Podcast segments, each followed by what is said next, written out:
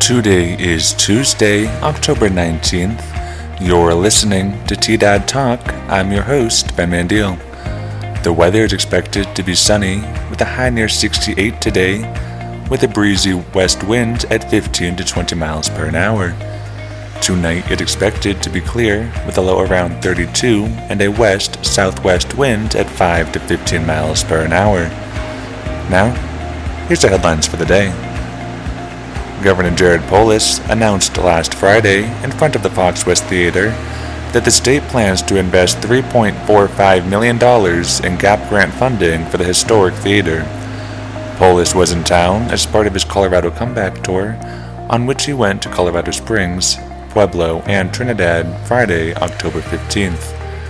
He said that the Fox West is about the state's heritage and culture and that he is excited for the revitalization and opening of the storefronts.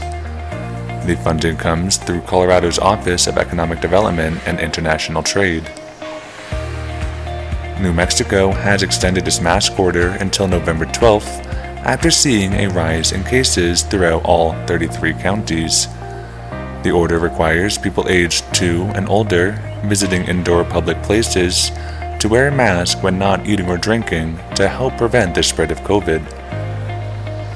A 30 year old Raton man was stabbed 13 times after an altercation with a homeless man turned bloody.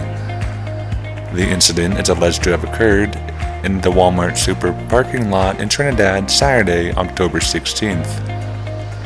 The victim was transported to Mount San Rafael Hospital with serious but non life threatening injuries.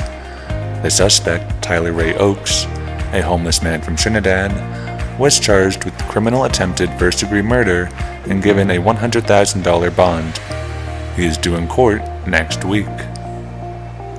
Jonathan Encina, a local sex offender, has been given four years probation, required evaluations, and he must register as a sex offender after he took a plea deal which dismissed nine of the 11 charges he was facing. He pled guilty to sexual assault and felony menacing after he was arrested for abuse of a local teenager last year. That's the news for Tuesday, October 19th. Tune back in tomorrow for more news impacting Las Animas County and Colfax County, New Mexico.